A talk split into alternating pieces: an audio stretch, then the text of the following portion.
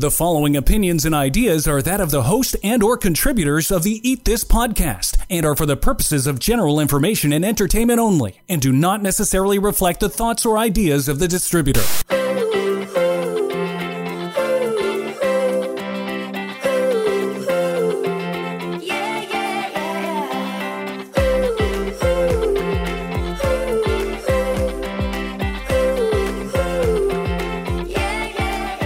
Broadcasting to the world from inside her closet and high above the streets of Toronto, this is Eat This with Leanne. Here's your host, registered nutritionist, Leanne Phillipson.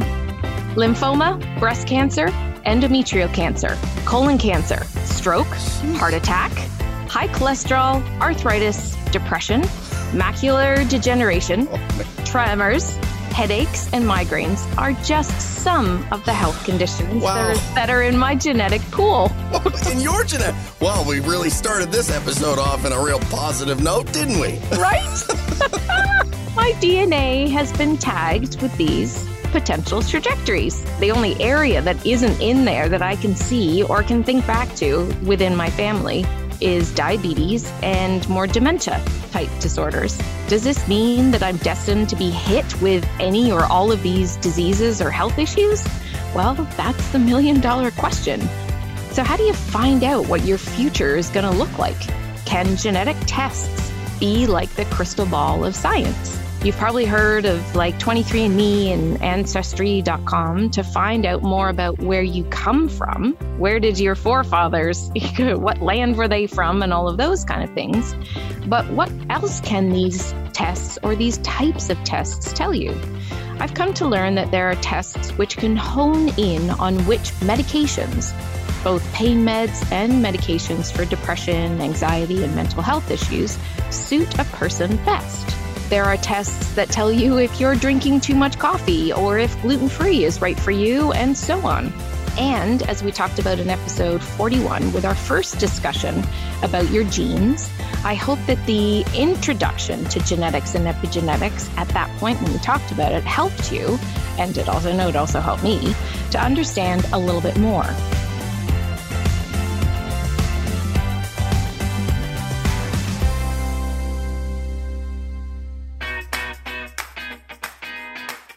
Really, there are so many specific ways that you can up-level your health in different ways with things like biohacking. That's something I've been looking into lately.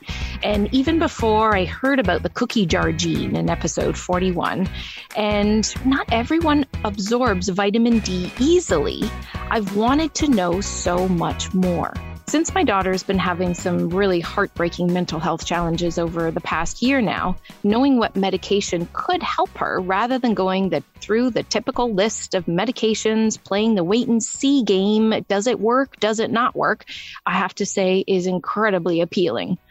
But I have questions, and there may be questions that you don't know to ask because, well, this is the first time that you've heard that there are such tests out there, or that you aren't aware of the impact that you can have on what's been passed down to you from generation to generation and what you've then passed down to your kids if you've got them. Today on Eat This with Leanne, we're going to talk about genetics, genes, genome, epigenetics, and the testing that you need to know about with one of our fan favorite guests, Doctor Davis Brockenshire. He's back on to help us with our deep dive. And as always, I'm sure he's going to go pretty deep. Have you ever been curious to know what your future health looked like? Well, I definitely am, and have embarked on doing a whole bunch of different tests that a lot of people probably haven't even ever heard of, like full body thermography, muscle testing, auricular testing, sound therapy, and balancing testing, E A V, and yes, I have also done a genetic test. Now, there's a lot more to know about how to support your health in a more impactful way. There's a fine line between knowing what your genetic makeup predisposes you to, let's say to like heart disease, or that you're maybe prone to depression, but is knowing what could be a part of your health trajectory. Is it a help or is it more hindering? That's a question that you have to decide on, knowing what your mind in sort of the worry state deals with. And if you know that there's a genetic potential there, is this going to help you or is this going to be more of a worry? hmm, well, there's breast cancer in my maternal side, and I have decided not to look into the B R C A gene, which is, uh, we'll ask Davis a little bit more about that to go into that, but it is a genetic test. There's one or two. And one of my sisters, she actually wanted to know about that because that was something that is a big concern to her. At the time, however many years ago, that she looked into and we talked about all of this, I wasn't interested. I didn't really want to know. I didn't want to go there in that sort of crystal ball type situation. But back then, I didn't know what I know now. Would I look deeper into it after discovering that I had a breast lump? It was about six years ago. Well, I haven't done so just yet. And recently, a friend and I discussed how his A D D passed down to his sons and their A D H D, which was their newer diagnosis, was totally understandable. Is that okay? Does the head tremor that I suffer with, that I know that runs in the family, my mother's eldest sister suffered with it, that sort of Audrey Hepburn type twitch that goes on. And I've seen one of my cousins, again, on my maternal side, she has a tremble in her hands. Now, is there anything that can be done about it? If there was anyone that I would ever go to answer this question, it's my very clever colleague and friend, Doctor Davis Brockenshire, functional medicine expert and owner of Innovative Health Solutions in Plymouth, Michigan.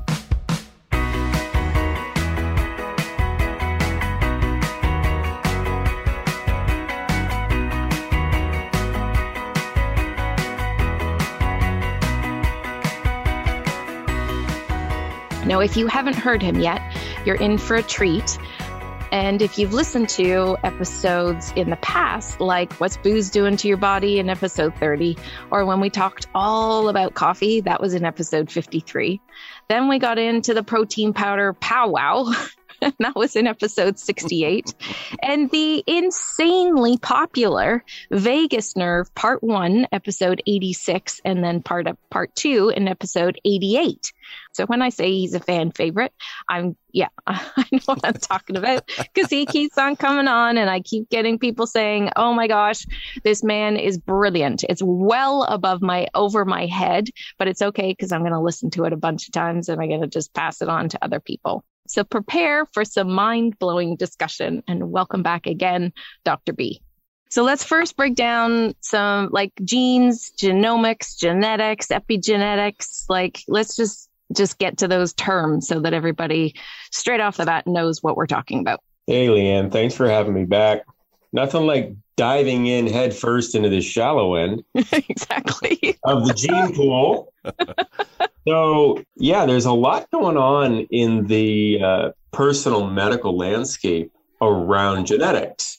Right. And I guess we can thank the cancer industry for that because they've been very adept at seeking and finding key genes that are triggers or sources of types of cancer. But we don't want to just dive into cancer. Let's let's reel it on back, talk about what you mentioned, genomics. Right. In today's medical landscape, personal health landscape, every human and canine, frankly, has access to their genomic map. Unlike twenty years ago, where it would take weeks to sequence your, your genome, you can do that very quickly today. Uh, but to be clear, you're not sequencing your entire human genome. So when you submit a sample, which is usually saliva, uh, they're, they're sequencing a key set of genes. And okay. The most common system for doing that is twenty-three and me, because people want to know where they came from. There's Ancestry dot com, there's Nat Geo, there's all these other services that will offer a genetic sample, but they're all going to the same place. But I guess the question we want to ask is, well, why do we even want to know these things? So when you're doing a regular physical, your doctor says, well, is there any family history of gray hair or heart disease or no gray hair. You know, political ideology? And I think medicine has put way too much stock into genetics, because what I tell everybody when we're talking about this subject is your future is not determined by your past genetically. Mm. So you may have inherited some really wild software, but you know, you're the one that gets to express that software. And what you do in your day to day, what you eat, think, breathe, who you hang out with, all of those things really determine how those genes are going to express themselves. You know, you are not your D N A, basically. Your D N A is a piece of you, much like an app on your phone, that app only works if you turn it on or if you give yeah. it permission. Yes. So my suggestion is, if you've got funky genes, disable their permissions. Yeah. And if you've got great genes, enable them. Mm. So I think that's kind of where we're going to go today and talk about how you can do that. Uh, even if you don't know what your D N A is, the strategies are always the same. The big thing today is looking at the genes of your microbiome and mm. how they interact with your mammalian D N A. Because when, when you add up all of the human genes, we, we have about the same number of genes as a tomato. That is weird. It's like twenty-three or twenty-five thousand yeah, genes. Yeah, so right? We're just not that special, but our microbiome is. And so what makes mammals unique is that interaction between the microbiome and the D N A. I thought it was our opposable thumb. That's Yeah, you, you can't go pew, pew, pew without a thumb. So got that. It has to do with our microbiome. Interesting. Yeah. Climbing the trees looking for probiotics. Yes. There's BioBoost sitting at the top there. So go for it. But this is part of a new science called metabolomics. Metabolomics looks at how the metabolism plays into this piece. And so that's kind of the cutting edge stuff. I think by the end of our discussion, people will have a better idea of what they're working with, right, and a whole lot less fear around their future, family history, et cetera.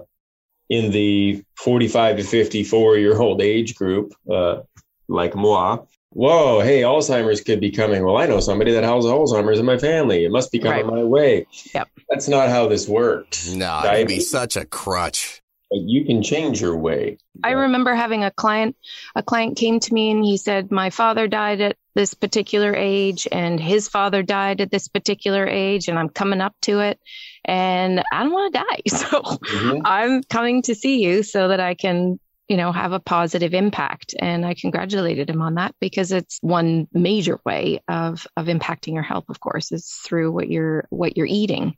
But I think understanding a little bit more about, you know, it's easy. And the marketing, of course, is tremendous around, you know, find out if you can eat gluten and what's caffeine doing to you, or, you know, the more nutrigenomics around all of these kind of things, which can be helpful. But I think it just needs to be another thing in your toolkit, as opposed to, you know, if I looked at or or checked out the B R C A gene um, because there's breast cancer in my family, is that always going to be in the back of my mind? And what's that, as you said, what is that doing to my thoughts? Well, you and I got onto this topic because we were talking about pharmacogenetics. Exactly.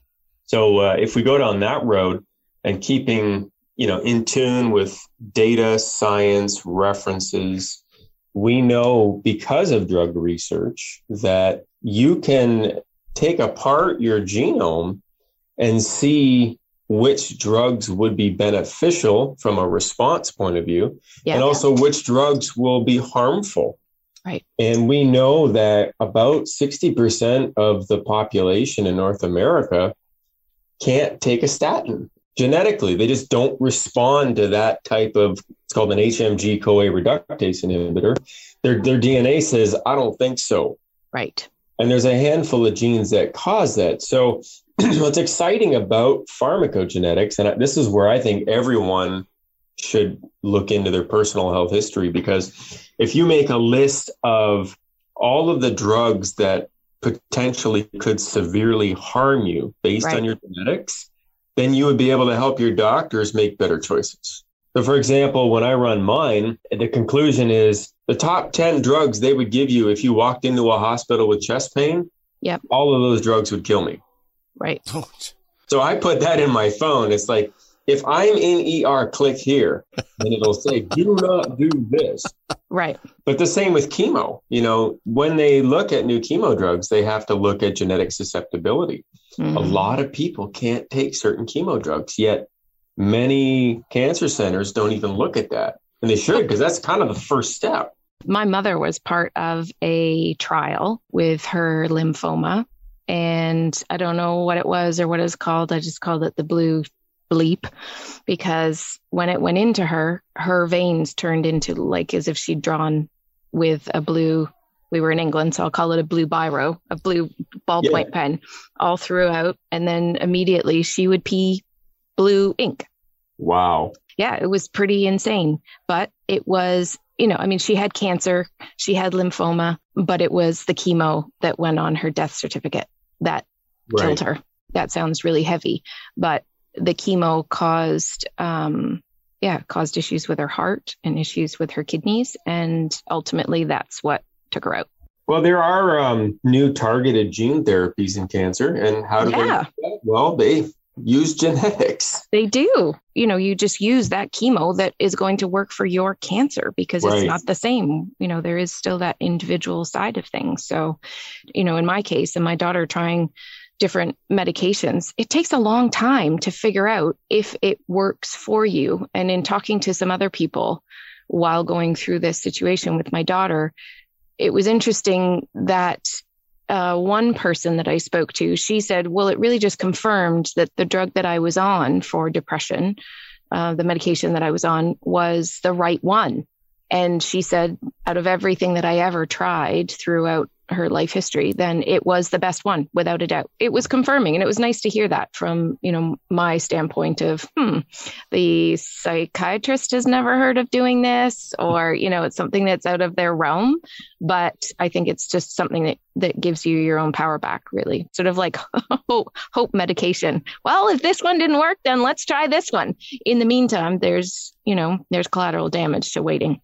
Excellent point. Collateral damage, which could be remediated if yes. you do pharmacogenetics. Yeah. And by the way, this isn't new. Uh, I had a conversation with a doctor, Jeff Bland, back in two thousand four about uh, this concept of methylation and, and a gene called M T H F R and how you could engineer rats to be diabetic. But then if you fed them certain micronutrients, mainly B vitamins, you could reverse their genetics and reverse the diabetes. And what was interesting in that study is the rats were bred to be brown, obese diabetics. And after the megadosing of the B vitamins, their coat turned white and they got lean. Really? So it proved epigenetics in one generation. Then their offspring had actually deleted that gene. That is incredible. That's okay. two thousand four. Wow, I'm right. sure I, I'm sure I saw Jeff Bland speak back then. Once too. Upon a time, yeah, I did. Oh my gosh, um, so many times when I was in. Talk England. About melting your brain. Oh my gosh, yeah. But what was interesting about that conversation is he was talking about his grandkids, and he finally had hope for the future to say, you know, the genetics are not your destiny. Yeah, that through diet and lifestyle we can actually enhance ourselves. And uh, when Prozac was first introduced, they noticed that some people just went, you know, cuckoo for Cocoa Puffs, and they couldn't figure it out because it was doing the opposite of what you would expect. Right. And it turns out that that little M T H F R variant made people weird with Prozac. So then they learned, oh, maybe we should actually give people folic acid and B twelve when we give them Prozac. Mm-hmm. And that re- reduced a lot of the side effects.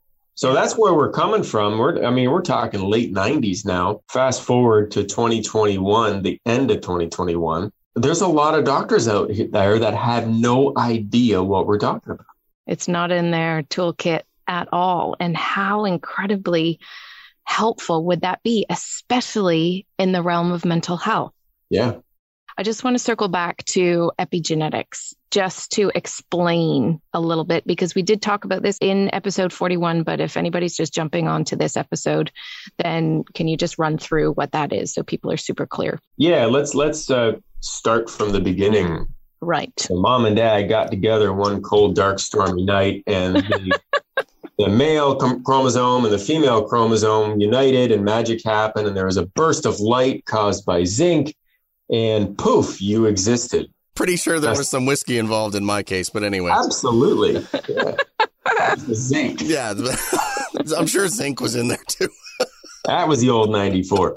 So uh, in that moment, your your genome is assembled. The two donors created the genome. And then in utero, that genome is learning and adapting, and that's epigenetic. So if mom's under a ton of stress or there's an event, Your the the baby's D N A is learning. When that baby is born, that's its first major out-of-body experience, because now it's out of the body. Mm-hmm. Yeah. And uh, it learns in those first two weeks how to handle stress. So epigenetically, outside of the gene, mm-hmm. the D N A is learning, and it's turning on and off switches, and it's trying to figure out how to make this work. Uh, after two weeks or so, the microbiome starts to set itself up. The microbiome then says to the D N A, I got you. And for the rest of your life, your microbiome is perceiving your environment through what you eat, smell, bathe in, all that other stuff you do in your life, in your environment. That tells the buggies in your belly to talk to the D N A and say, you know what, why don't we turn up the dimmer switch on V E G F one? And you're like, well, what, what is a V E G F one? Mm-hmm. Well, V E G F one is vascular endothelial growth factor one. It's a gene. Well, if your your belly says turn that up, that means make more blood vessels, because you decided to do CrossFit. And now your muscles are like, must build more blood vessels. So it's learning based on what you do in life, and that's epigenetic. However, if you were born with brilliant Olympian genes, yet you never get off the couch, they don't activate. You've got to find a way to figure out what you were born with and then how to make the best out of that. So epigenetics is really all about your susceptibility to your environment. And your control markers are diet and lifestyle. If you're going to ignore all of the science around diet and lifestyle, then you literally are a slave to your D N A. Okay. So if we're looking at, we, I mean, typically you're talking about disease and things like that, but then what about the little quirky bits of people? Does it pass down? So like, for instance, like, I don't really like coconut, and my daughter doesn't like coconut. Is that like a genetic thing, or is that a learned thing, or an epigenetic thing? Excellent point. So there are these things in our bodies called bitter receptors. They're all over. They're in every organ, including the prostate. I'm not, I'm not, I don't know what a prostate tastes like, but apparently it's bitter. Oh, geez. So that. So they're all over the body, and they determine, you know, how your brain and body digest food. You may have a few quirks in the bitter receptor genetics that puts you more at risk for, say, type two diabetes, mm-hmm. which might be why you don't like coconut. Mm. So everybody's got these little quirks when it comes to taste and smell. Right. And to give you a good example, when I took apart my D N A, and, and you know, one of the first things I did when my kids were born was get a saliva sample, because I right. want to know what they, you know, what kind of software were you born with? So when I take apart myself, there's a gene in the microbiome, specific type of bug that only comes from the Normandy region of France, so Bordeaux. That gene tells another gene in my immune system, which controls interferon, if this bug in my belly sees a particular sugar, then my immune system will be supercharged. Unfortunately, that sugar only comes from French Bordeaux wines. Darn. Damn, I knew. I you knew wine. Lucky son of a gun. Right? I knew wine was coming into this as soon as you yeah, said that works. As soon as you said Normandy, I was like, yeah, he's, he's heading toward wine. I know it. With my luck, with my luck, it's supercharged from Brussels sprouts, not wine. Or potato skins. Yeah. But the latest research on all of this is going around polyphenols, which are those compounds found in foods like blueberries, right. raisins, grapes, wine, green tea, turmeric. Any bright food has polyphenols. And so a lot of this, particularly if you, your D N A comes from the Mediterranean region, will have gene susceptibility to those things to prevent disease, but also steer your taste buds. The new holy grail in the microbiome, right? We've all talked about probiotics before. So you got lactobacillus. Just a few times, yeah. Yeah, yeah, bifido and all these other things. But there is a, a master probiotic. It's the holy grail of probiotics. It's almost impossible to get in supplement form. And it's called Akkermansia. Akkermansia is fed by polyphenols. You know, for the love of all that's holy, eat some blueberries. Right. have some bilberry extract, have some elderberry extract. Any of those things will tell that master probiotic, hey, I should probably get off the couch and like clean up the place. So if Akkermansia is happy, then your D N A is expressing itself fully. And who knows, you might develop a hankering for a, a fine French wine. I think you just always have a hankering for a fine French wine. It's genetic. Yeah, it's genetic. So, that's why That's why you're doing the podcast in, in your the in the wine cellar. That, that, see, it's not, it's not his fault. He can't help being be, being surrounded by all that wine. It's just in his genetics. I'm home. Yeah. Oh. E T phone home. E T phone home. When you do the genetic testing, right, you have an ancestry option. Sure. Mm. So you can look through the ancestry. Now, before people get freaked out, you know, the reports are not that great.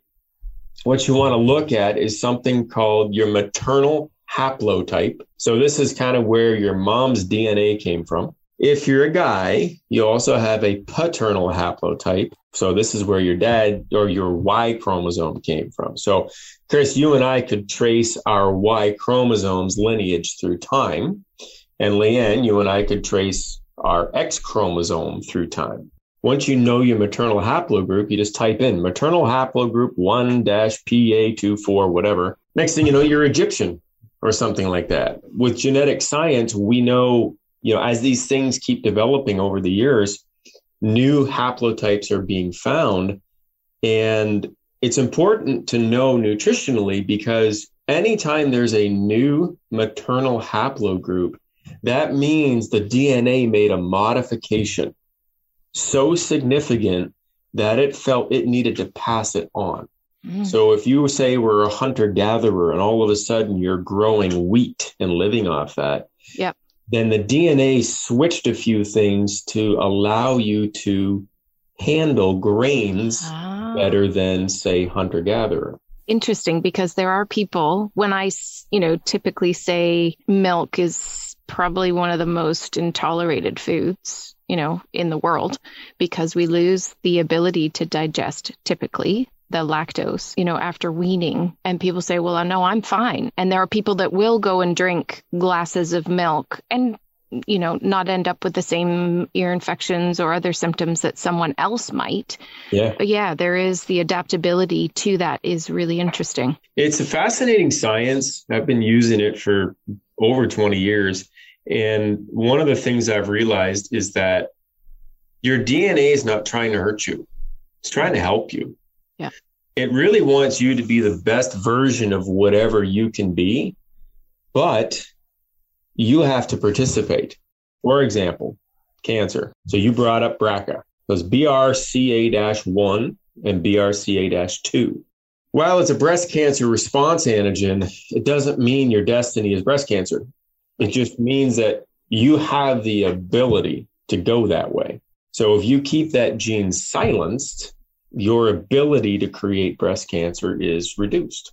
But if you, you know, use birth control and smoke and eat fast food and stay nutrient deficient, then you're going to activate that gene and that makes you more susceptible.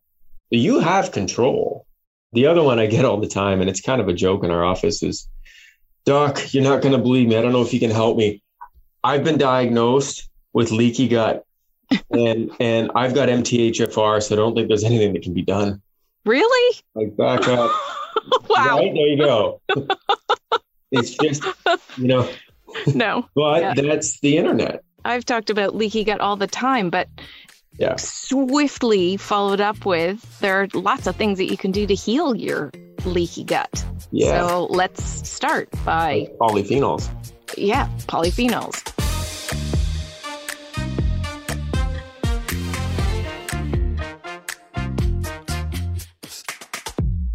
So there's a loop here that will take us back to mental health. So the gene, M T H F R. Yeah. Has many versions. And people get hung up on it because that gene, the M stands for methyl. Yeah. Right? So when when our genes turn on and off, they technically methylate. So okay. let's let's picture somebody playing with the circuit breaker in the basement. Right. When you when you methylate it, oh, the hot tub just died. Then you, you methylate it again. Oh, it, it just turned back on. So your genes are constantly methylating and demethylating. Okay. And in your diet, things that support that are B six, twelve, and folate, zinc, and Leanne, yours and my favorite, magnesium. Mm-hmm. So if you're magnesium deficient, you're also vitamin D deficient. So if that's going on, your D N A is telling a wrong story. It's not telling the story it wants to tell. So fix those deficiencies. The reason that's important is all other genetic quirks depend on methylation. So if you're a poor methylator, you'll never fully express who you can be unless you fix the nutrition. And the reason that becomes an issue is all brain chemistry has to go through that pathway. So if that gene is a little slow, it's going to take you longer to process brain chemistry. And that's an easy thing to figure out, because if it takes you a while to get over something, let's say you just can't let it go. Let it go, bro. I can't yeah. let it go, man. I got to do something about it. Hold my beer. That's poor methylation. And so the drugs then try to handle the brain chemistry. But at the end of the day, I've said this before, all roads lead to the liver. And the liver is your second most important methylation organ. And number one are the kidneys. People who are on, say, blood pressure medication or ibuprofen are also poor methylators because their kidneys are weak. When we have this discussion about M T H F R, yes, it's important, but you have total control over that through diet and lifestyle. If you overload your brain with neurotransmitters, brain chemistry, emotional yep. distress, stress, lack of sleep, yep. yes, you're adding more uh, data to the pile that has to be dealt with.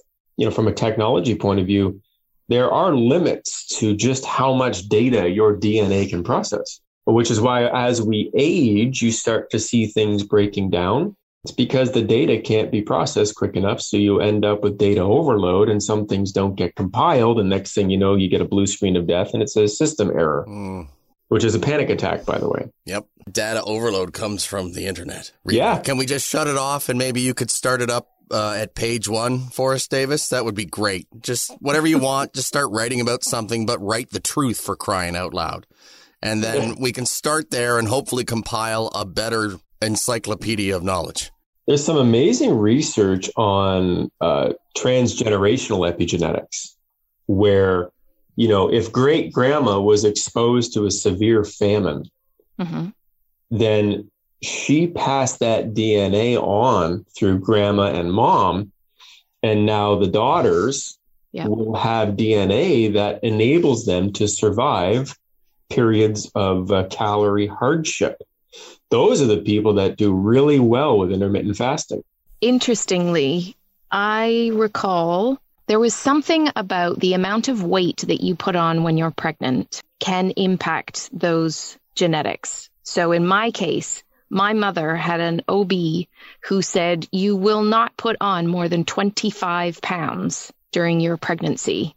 And she did that throughout myself and my sisters. Could that mean that my genetics are more like on the lean side? So if I eat the same way that somebody else would because of my mom being so incredibly lean during pregnancy or one of those things, and she was just lean her whole life anyway, would that impact? Like, I can't eat as much as most people do. Otherwise, I will put on twenty pounds easy, no problem. That has a lot to do with where her D N A came from. Yeah. So ancestrally, if you come from a line of people that have never dealt with severe famine or hardship, but, you know, basically lived during times of plenty, yeah. your genome is used to processing fuel efficiently. Right. When you bring in pregnancy, um, obviously, it's all about the baby. Yeah. So mama's brain says, we've got to do whatever it takes to keep this baby happy. And if the D N A is used to times of plenty, then it says, yeah, we're we're all going to be okay. We're just going to do what we got to do. We're not in conservation mode. Yeah. Um, when you look at today's human, we're adapting to surplus. So now we're so used to being morbidly obese that if you want to lose that weight, you're actually going against your programming. Wow. But anything can be reset, right? And we do that all the time. Um, what we're finding out in the immediate current research is extreme low calorie diets done in bursts of seven to ten days. Yep. With lots of polyphenols, which is where yep. supplements come in. Yeah. You can reset that D N A. Okay, so we're talking about all these genes that crop up. So just to quickly jump over to testing. Mm-hmm. So, you know, in my research, you've already mentioned the, you know, the more ancestral type um, tests that are out there. I've come across a company um, that I'm going to, uh, you know, look into for my daughter to find the right medication. So we're not jumping through a whole bunch of hoops. When you're looking to go to order a test, because that's all you do, you just order it. Um, what are we looking for? The first question is, why do you want to know? Right? Okay. So what do you want to get out of it? If you're looking for ancestry, et cetera, and you want to know some health stuff, go ahead and do twenty-three and me or Ancestry. If you're really looking to do a deep dive into the medical side of things, then work with a medical provider uh, because some things are not tested in right. the Ancestry batch. Either way, if you've already done a test, all you need to do is access what's called your raw data file. So if it's twenty-three and me, you just search raw data file and they will send you permission to do that, and you will download your actual gene file. And then what you can do is uh, one of the research websites we use is called Genetic Genie, like I Dream of Genie, Genetic Genie. You can search for that. It's free. It's funded by research dollars, and you can upload your raw data file. Hmm. From there, you can do a methylation panel, a detox panel, and now they have something new called a variant panel. For the layperson, you might look at it and go, that's a lot of pretty colors and numbers, but I don't know what it means. Yeah, of course. So one of the services we offer is I can go through that file with you virtually, and we can pick apart all the nuances. Amazing. Another option is you can hire, and there's a variety of companies out there, to do your test, and then they will generate, you know, very cool reports. But my caution there is those reports are sensationalized to get your attention. Yeah, don't make critical medical decisions based on a sensationalized report. Look at the whole picture and say, okay, what is the big picture here? Right. You know, and then support yourself from there. Sensationalized how, though? What do you mean by that? What would what would be one example of them sensationalizing the data? Um, you know, you flip to page three, it says, you're going to die if. Whoa. You're like, whoa, you got my attention. I don't want to die. Um, I, that's a pretty big claim, though. I don't know that that's come up on, you know, I've, I did a test. I did the, I was working with a company, did this whole swab thing. And I was working with a company at the time doing some writing and figuring some stuff out with them. And then it all goes into an app. Yeah. And then I just find it really frustrating because it gives me a bit of a lowdown on it, but maybe it's just my mind. It doesn't really tell me enough. Like I, I said, I need to figure out, am I M T H F R or what's happening with my methylation? And at the time, they weren't quite there yet with that algorithm to figure all of those kind of things out. So I've actually included, I've taken some screenshots of my results. So if you want to kind of see what more of a sensationalized type thing, you know, really looks like, then you can head over to Leanne Phillipson dot com. And I've, I copied and pasted or took screenshots of an overview, an about you, and all really just very specific about the genes of my histamine intolerance. So to answer your question, Chris, the, what we'll see with histamine, it'll it'll say, you don't do this and you can't do that. D N A is not absolute. It's a, like a dimmer switch. It's right. sliding. So the D A O enzyme, the DAO gene, yeah, yeah. This is double defuncto, right? And like, what does that mean? It just means it's operating about a thirty percent efficiency. It takes you about seventy percent longer to process histamine.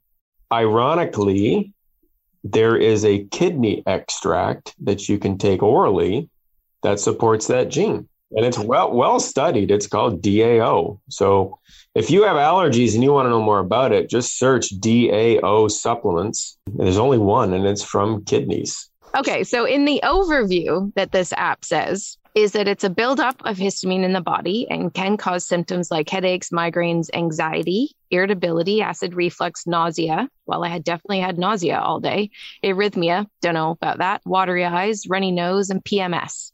Headaches around the menstrual cycle or painful cramps due to histamine-induced contractions in relation to hormone levels. My migraines, as far as I'm aware, are not, have never really been um, hormone uh, impacted.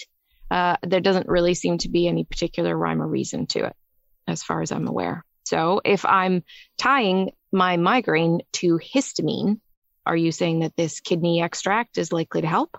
It should, because they're looking at the D A O enzyme gene.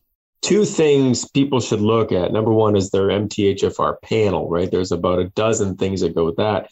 The other, and Leanne, I think this is more your story than histamine. These are the C Y P genes, which is cytochrome P four fifty. You'll see that in your report, C Y P one A two, C Y P whatever. Those are the liver genes. Those are the genes that determine detoxification, glutathione, inflammation. Yep. If those genes are wackadoodle, you know, if they're red and not orange, that means yep. things don't go through there quickly. And histamine, being an inflammatory neurotransmitter, yep. uh, would set fire to that place and burn it down. Mm. So it's all about, you know, the, the, the delicate balance is keeping the liver happy by not overloading it. And we know stress hormones overload it, pollution.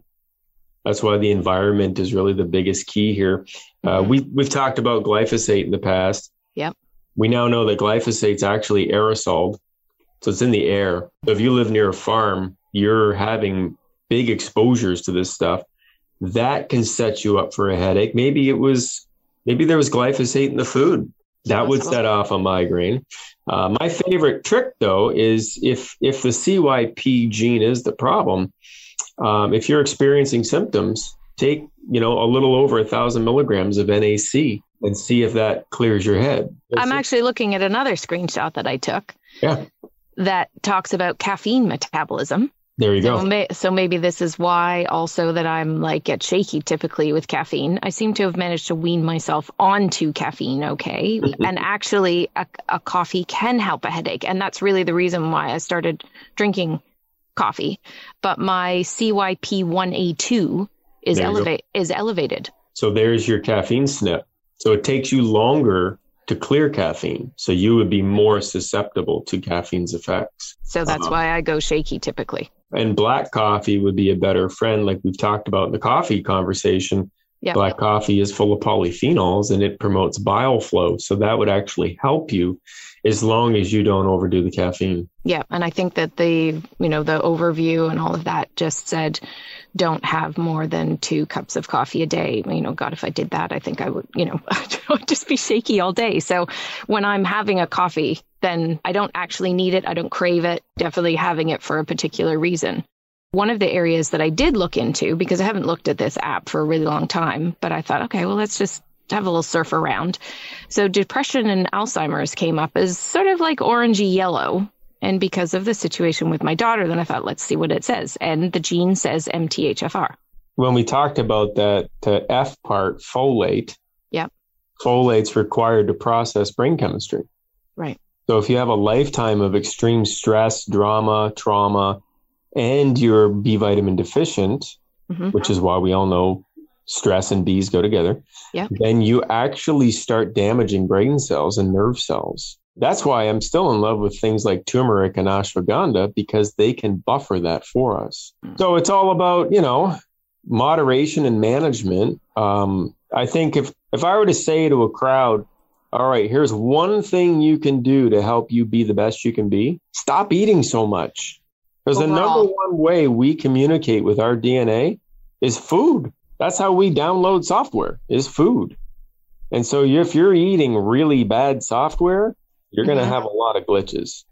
And then that'll mm-hmm. de-stress the liver, so on and so forth. So me taking, with that understanding from my little app, me taking my methyl B twelve spray every day. And I have, I've talked about this on loads of podcasts every day. I have my Kid Boost, uh, also called Skin Boost from Take This.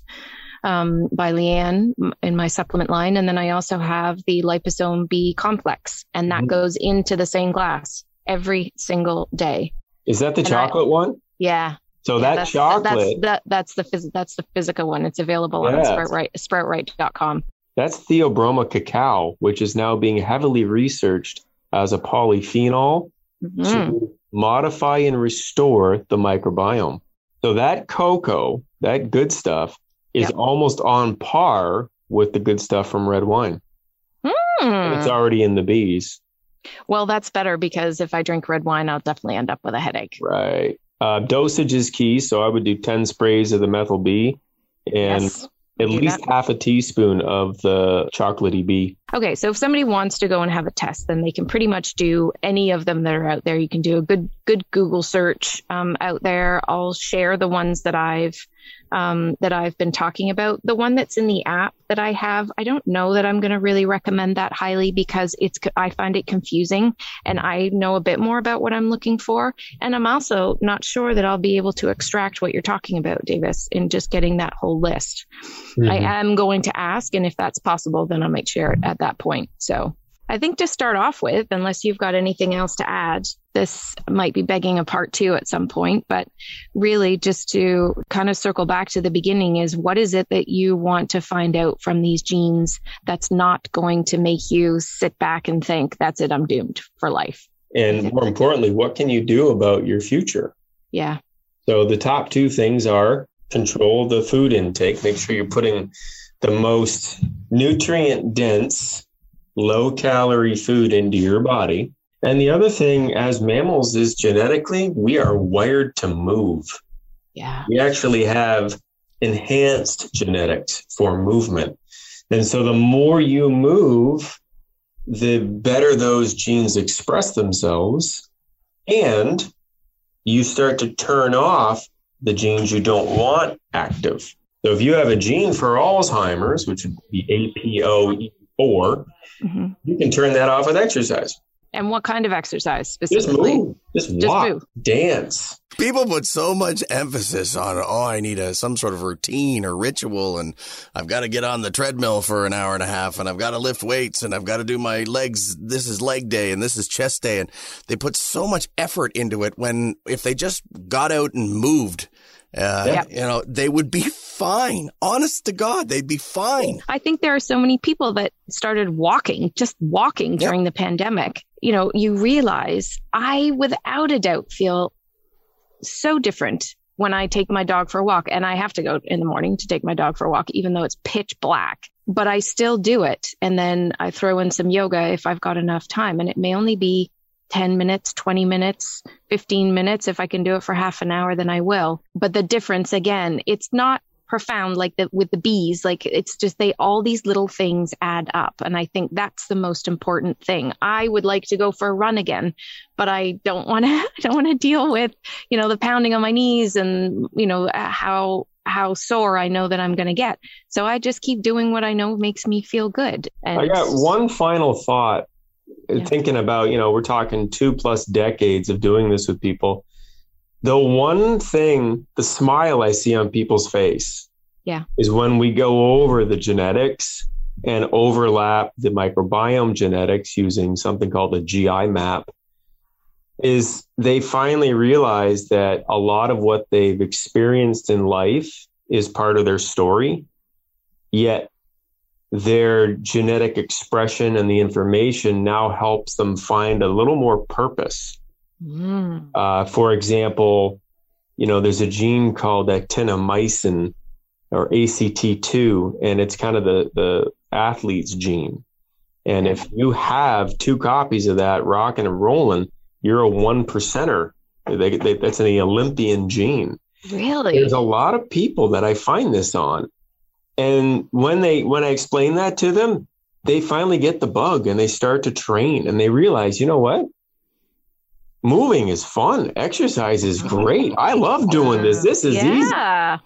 I'm like, shut up. It's easy for you. Yeah. You're a one percenter. Yeah. Or, you know, they find out that they thought they were going to die of a heart attack, yet there's no genetic evidence that that's going to be. And then they realize that the reason all their family members died of a heart attack is they smoked lake chimneys. Mm-hmm. Right. So I guess at the end of the day, the best thing you can get, like all other medical information, is that hope. And uh, the biggest piece of that hope is that you're in control, that you are not your genes, but uh, you're the one that gets to choose which ones you turn on and off. I think this is such a powerful tool in the midst of everything else, and also really, really inspiring to kind of keep you on that, yeah, I'm going to have blueberries every day path. And, you know, I take my magnesium every day. It's, it's, and my B vitamins and my Kid Boost. And it's just, it's non-negotiable. It's a part of my day as much as, you know, anything else, getting up and brushing my teeth. These habits just become your default. It's a part of, you know, almost a part of your D N A and the way that you're doing things every single day, rather than feeling like you're going to climb a mountain and, you know, make all these changes, because that's just overwhelming for people. So I think this could be really powerful for um, for anyone that wants to to delve in more and understand more about yourself. And it tells a story of you, and how validating is that? And understanding, oh my God, like Natalie uh, talked about, was the cookie jar gene. Remember that one, Chris? Oh, yeah. Where, you know, I can have chocolate in the house and not need to eat it for a week, two, three, four, whatever. And there are other people, like, if it's here, it's in my body. Now I'm craving an apple fritter. See, that's why you and I are friends, Davis, because of all the donuts out there. You went straight for the apple fritter, and that's what I would have chosen. Let's do it. I am guilty. I am guilty of getting a hot, fresh apple fritter and then and then literally consuming it before getting out of the parking lot and turning around and going back through the drive-thru, knowing that they've got hot apple fritters inside. I would. Yeah. That's that's one of those rare moments in life. As always, a completely mind-blowing thing. I'm going to need to listen to this over and over again. But for anyone who, you know, really just wants to start with something, listen to what David said about M T H F R. I think that's super impactful and still is a, you know, something to wrap your head around. But really just everything that you say, Davis, is just, you bring such uh, tremendous information that comes from the, you know, million years have been doing this and research, and just your, I don't know what, what gene your brain has to hold on to all of this, but thank God that you have it. You just called him old. Yeah. Did I? You said he's like a million years old. It's, it's, no, it's that's ancient not wisdom. What it is. You look ancient, phenomenal, Davis. Ancient wisdom of ancient wisdom of twenty years. Yeah, that's you right. know what? Because there are, like you and other colleagues that we have, where you guys and women, I'm not just saying guys, guys, males, you just hold on to this information in such a tremendous way, where it just, you know, whether it's the photographic memory or something, there's something in there. I think there are a lot of people out there that would really like that gene too. Well, there is a gene for that. We'll talk about it another time. Okay, awesome. Let's flip that switch on, please. All right. Thanks so much, Davis. Hey, thanks for having me, guys. We'll chat with you later.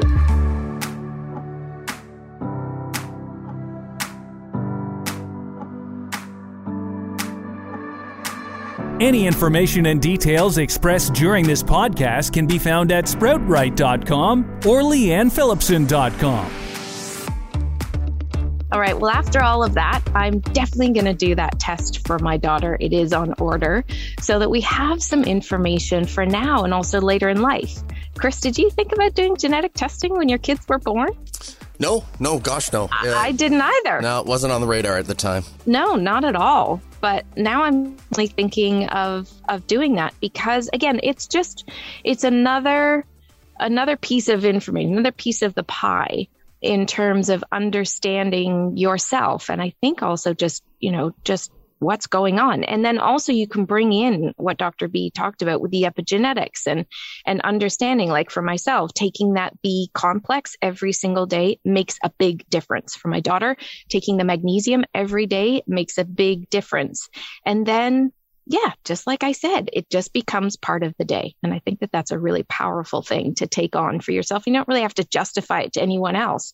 You just say, oh, yeah, I feel better when I take it, so I'm going to. I think the most important thing I took away from that entire conversation was that I am not a slave or a prisoner to my gene pool.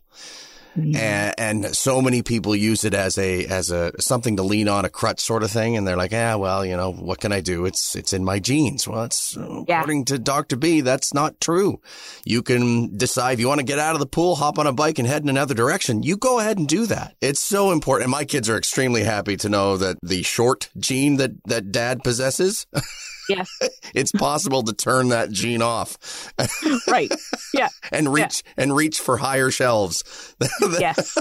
My kids have done the same thing. I'm five foot four and they tower above me now, right? Like it these things are not, you know, this is not a life sentence is right. really, you know, because that list, as you said, off the top that I, you know, that I reamed off, it's like, where is she going with this? Yeah. That's a, a really long, depressing list. Like, what the hell? And what do you go, you know, what are you going to do about it? And, yep. you know, in life, there's so much that we don't have control over, but this is definitely one. Why we do what we do, Chris, or mm. why I do what I do and right. bringing this and we collaborate and really is to impart the most uh, influential, impactful, inspiring information, because once you know better, you can do better. And I really think that that's like an awesome bumper sticker because it's just, you know, you can sit there on the couch and know that you could be on a bicycle going to do something, but at least you're making an informed decision and you're making a choice and you're going to say, nope, tomorrow I'm going to get up and I'm going to do something different. And that's so important. So my hope for you in this episode is that what Doctor B shared with us today will help all of us do better, no matter where you're starting from. I wish I had some sort of like affiliate code so that you can get go and get some genetic testing with everything that Doctor B shared, but I don't. So I'm not going to really suggest anyone in particular. I think, as Doctor B said, just making sure that you can get that long list. I'm going to put in the show notes on Leanne Phillipson dot com how you can get in touch with Doctor B. He let us know that it's about a twenty minute conversation online, and then he can give you all of that information. And me having experienced the app version of something, it does not give me absolutely just not enough information. It gives me sort of like that generalized overview. And I really want to know if I'm going to look into this genetic stuff, I want to know that the B vitamins that I'm taking, yes, I nailed it. I've got the right ones. And this is why. So remember, if you want to check out my results and the screenshots that I did, you'll see those app pages also on Leanne Phillipson dot com. So really, you're going to find everything over there. And while I had my test done as sort of in part of working with a particular company, I have not used it much just because I didn't really find that I liked the interface. And also the information was just too general for me. Um, I think always is having someone look over it. It has so much more value and really honing in on what it is that you need to do. Well, you know, I always have so many more questions. It was what drives a lot of these these podcasts, because I want to find out answers and then I want to pass it on to you.